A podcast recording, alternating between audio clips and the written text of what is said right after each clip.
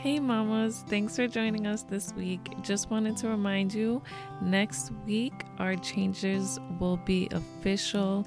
We are now going to be called the Nurturing Parent instead of We Are the Village Parenting Podcast. So exciting. And we will have new cover art. So when looking for our episodes, please make sure that you're looking for the nurturing parent. And if you want to get updates still, make sure that you're subscribed to our podcast. You can just go on our podcast and click the little plus sign, and then you'll be subscribed so you can get notified when we release our episodes. But we are excited for our changes, and since we are undergoing some construction, this week we are going to be replaying one of our first episodes. It's episode number four for connection before correction. And this really is the basis for a nurturing parent and really practicing respectful, gentle parenting. So let's get into it. Welcome to the We Are the Village Parenting Podcast. Hi, my name is Serena, mother to two little ones.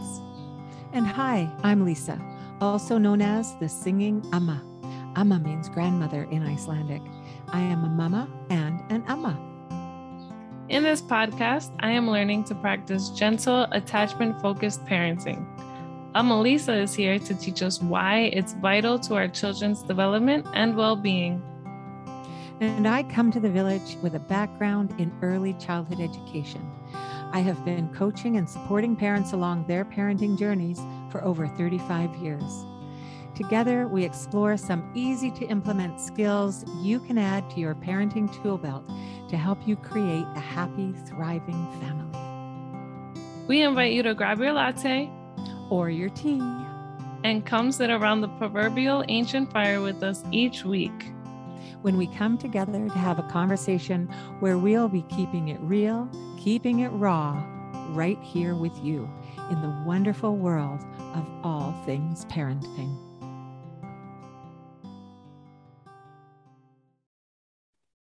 All right. So um, we thought it might be a good time to talk about, you know, meltdowns and what to do and behavior that might be bouncing off the walls and what to do. And where I'd like to start is what's known now in um, the world of early childhood education, certainly, and um, child psychology, basically, is what we call connection before correction.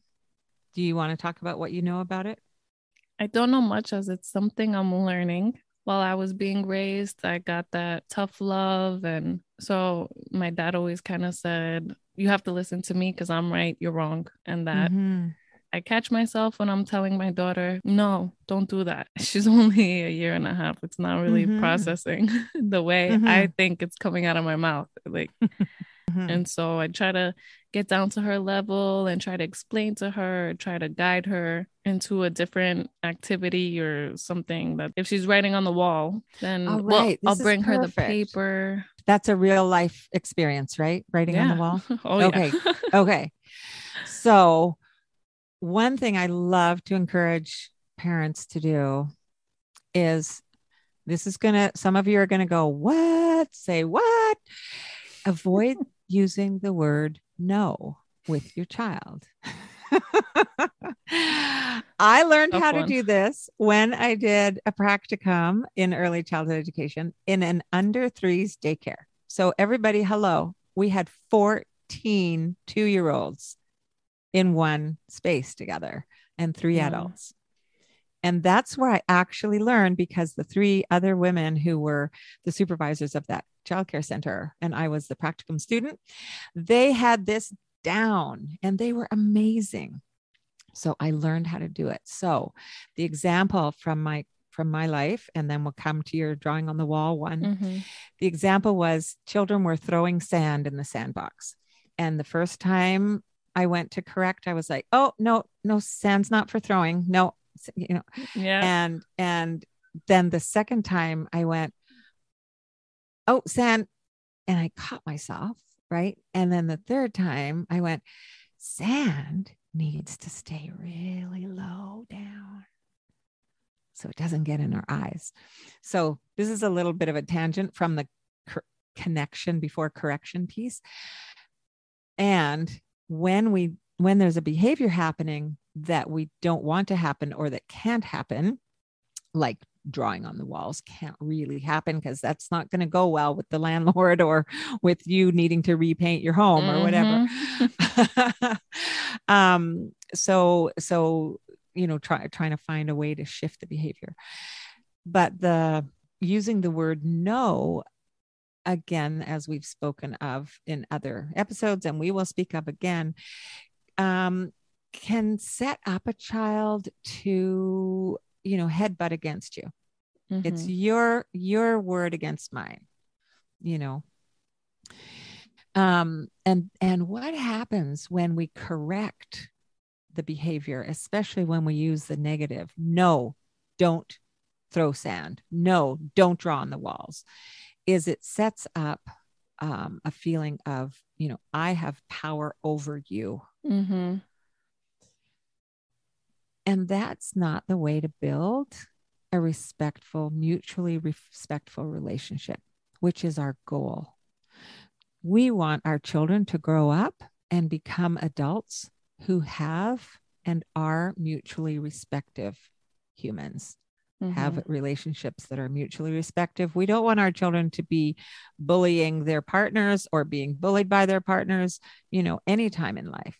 And so we're laying that foundation now when she's a year and a half old. Yeah, we are. mm-hmm.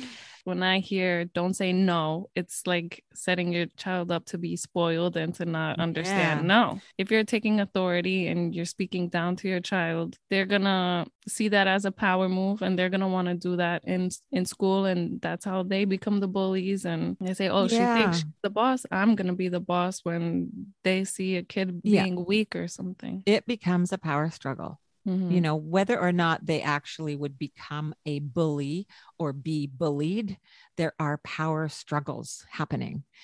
And it's not not saying no does not mean you're becoming a lenient parent who just lets the children run raw, you know, crazy all over you. Um, it means that you find the positive twist of how to say something. I see that you really want to draw right now. Let's go get the paper. Where's mm-hmm. the paper? Do you want to draw on white paper? Do you want to draw on a color? What color of paper do you want to draw on? Do you want to draw with crayons or do you want to draw with felt pens?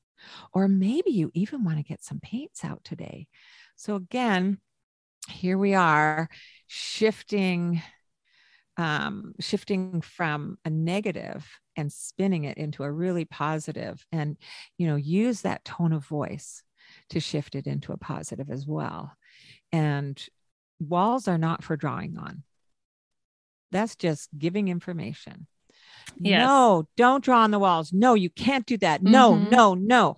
That is gonna like how does that feel in your body when i say that compared to when i say walls are not for drawing on. Let's go find the paper together. Whole different sensation in the body that we feel when we get spoken to one way or another way. So then back to the connection. connection, piece. When a child is acting out, and this is more about when they're expressing anger, like though what we just talked about is just correcting a, a behavior that needs to stop right now mm-hmm. but they're mm-hmm. not having a meltdown about it they're not resisting you about it it's just like you see your child they're about to draw on the wall and you're like oh, let's go get some paper and just swoop in you know and the thing is when we make it a bad thing quote unquote bad and when we swoop in to shift the energy in a fun way then they're getting um, they're getting a positive redirection from us rather than a whole bunch of energy focusing on the bad because children are just going to read the energy. So if they're getting a bunch of energy and if they only get the bad energy, they're just going to keep doing what gets that that response. Whereas if they're getting some positive energy, you know, when you feel like drawing, come and talk to mama. Come and tell me. I got to draw you know, let's get the paper. Let's get the paper. And, you know, if you have room in your home, I recommend getting a child sized table. There's lots of secondhand, nice solid wood ones. You don't want to get um, anything made with particle board because it's very toxic off gassing. Solid wood, you can paint it up and you know, a couple of little chairs. Sometimes they come with two, sometimes four little kid sized chairs. And oh my gosh, my child sized table that we bought when my grandson was um, one, I think I got it for him for his first Christmas. It's lived in my house forever. And he just turned 15. And and they sat at it until they were like seven, eight, like they're just kind of squatting in beside the little table and they love it.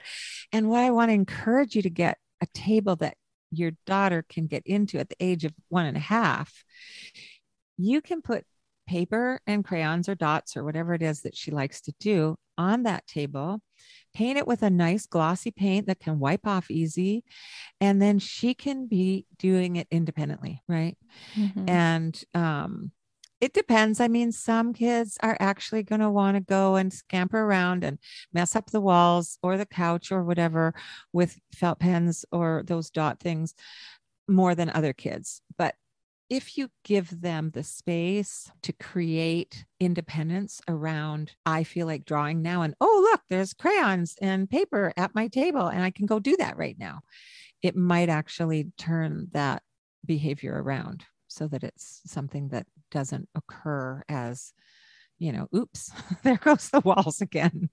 No, she loves those miniature tables. She loves anything that's miniature like it's her. her size. Yeah, she totally. loves it. So back to the connection piece. When a child is really upset about something, when they're having a meltdown, when they're angry at you because you wouldn't let them do that next thing or have that next treat or whatever. Can you give me a example, Serena? Because sometimes that helps people if they hear a real life example to actually work with well my daughter she she loves candy right now and she knows where the halloween basket is and mm-hmm. she says candy candy candy candy and i'm like we have to eat dinner 1st uh-huh. and candy candy. Yeah. Okay perfect example. So when we try to reason with our children it's not it's not happening.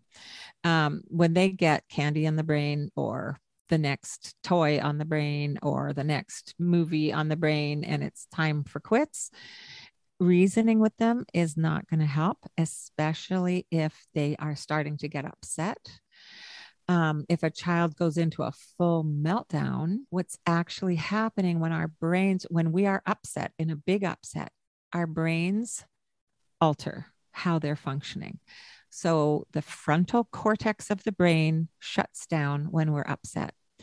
And what that means is that now we are working with the more ancient part of our brain, which is actually the reptilian brain.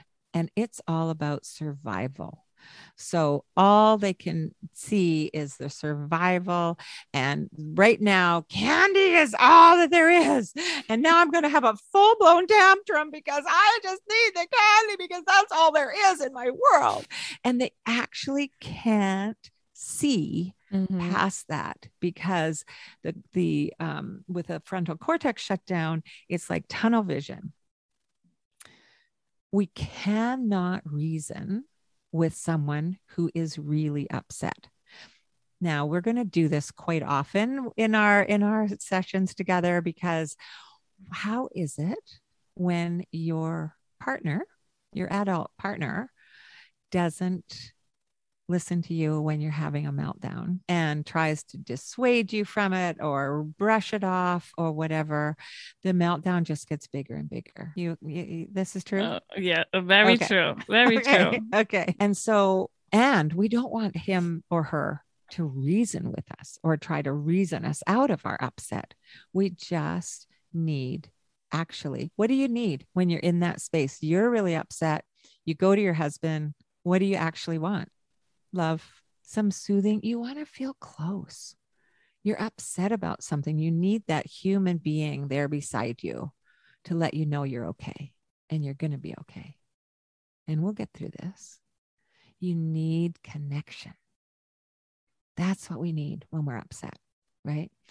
So if we can connect with our children when they're in an upset, then the brain will calm down. And if you still feel like you need to talk to your child about what the meltdown was about, I caution you about talking it through uh, too much. We're a very verbal society and we think we have to explain everything and reason everything through. And, you know, now that you've shifted your daughter away from the candy because you've connected with her and said, Oh, honey, I'm just going to give you kisses and kisses and kisses and kisses. They're even better than candy. Yum. Kisses are so nice. And mummy snuggles. Oh, mummy snuggles are the best. And, you know, just really leaning into her and picking her up and swinging her around and having a dance with her, something like that, where you're actually physically connecting, then the meltdown shifts and you get to move into feeling connected with her.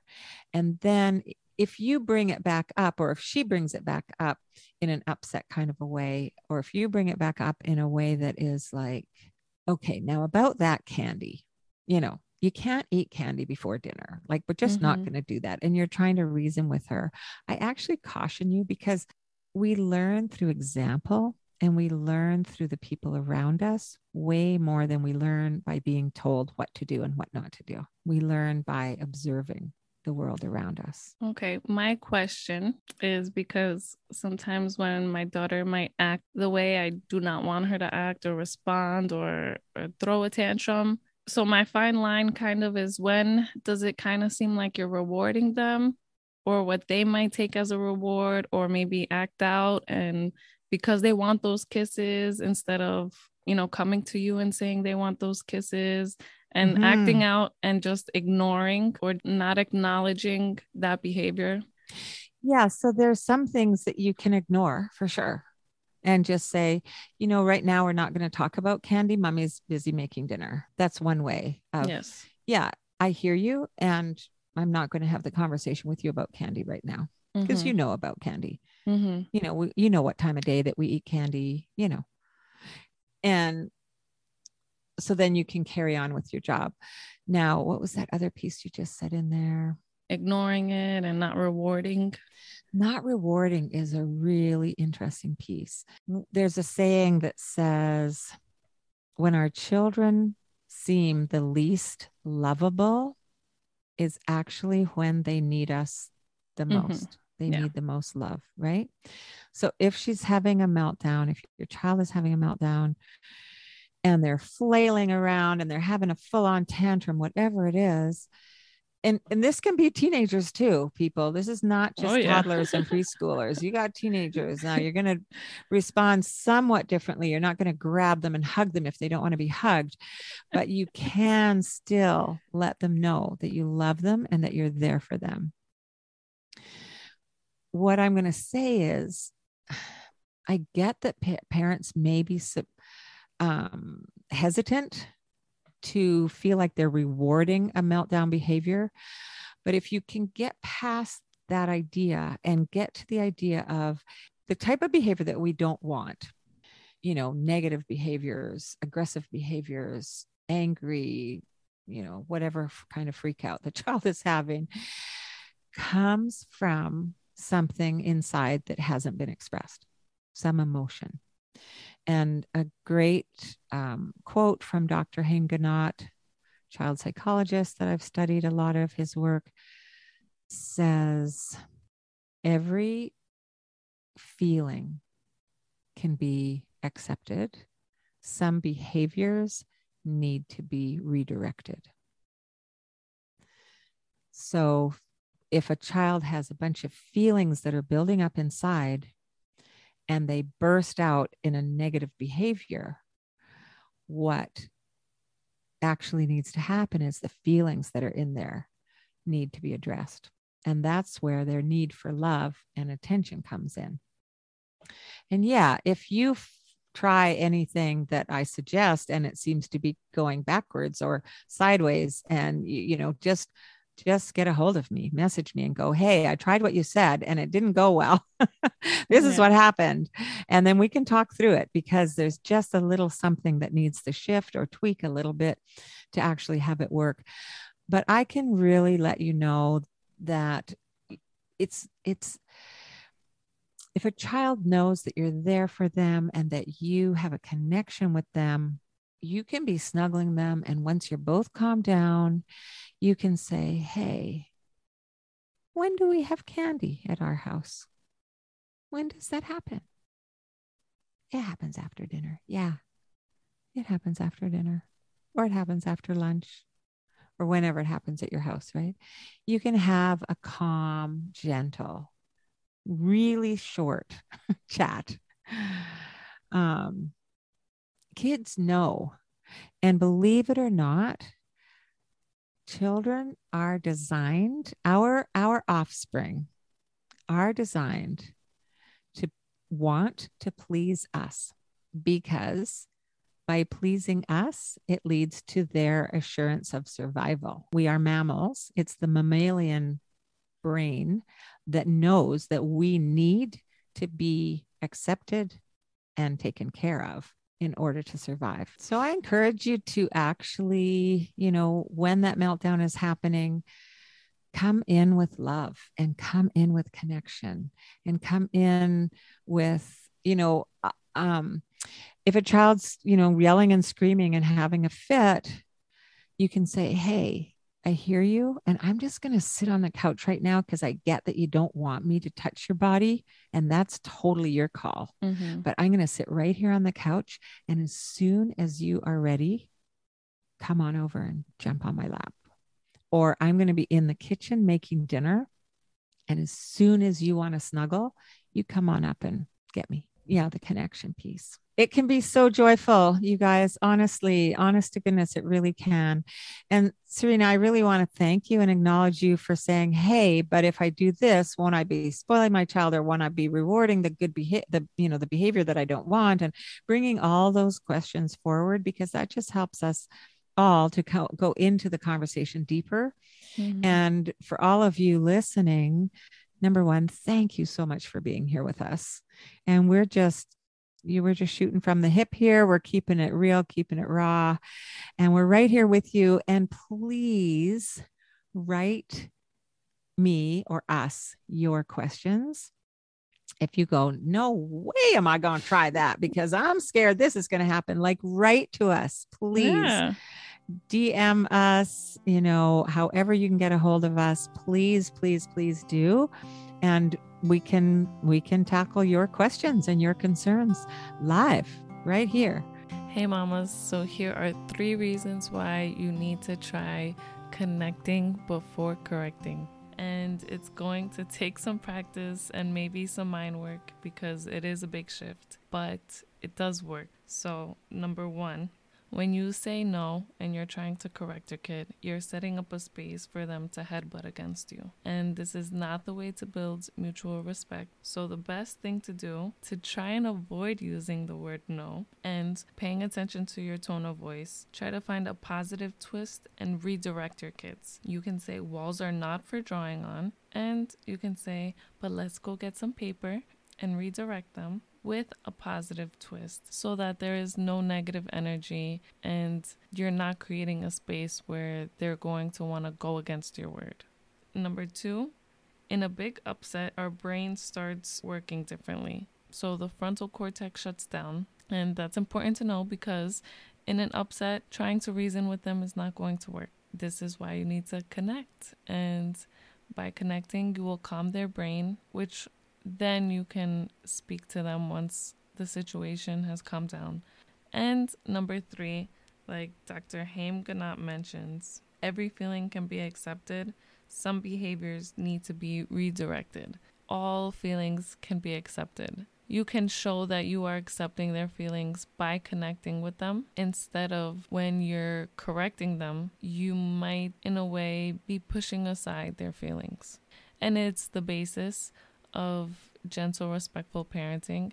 And it takes a lot of practice and a lot of patience and a lot of forgiveness because we do react So, good luck. Thanks for joining us. And if you have any questions, you are always more than welcome to reach out to us. Thanks for being here with us in our virtual village. Hit subscribe so you're notified about our newest episodes each week. And hey, did you get something from today's episode? I know I sure did. Be kind. Hit that share button and send it to your mama friends so they can benefit from it too. Also, by leaving us a review, you will be helping more parents out there to find answers to the questions that might be keeping them up at night. We'd love you to follow us on Instagram and our Facebook page at The Village Parenting Pod. And we'd love you to direct message us. Let us know your questions that we could address in future episodes and how we can serve you better. This podcast is sponsored by the Singing Amma's private parent coaching and workshop offerings. We also now have a buy me a coffee option for a fun way that you could support this podcast. Link is in the show notes.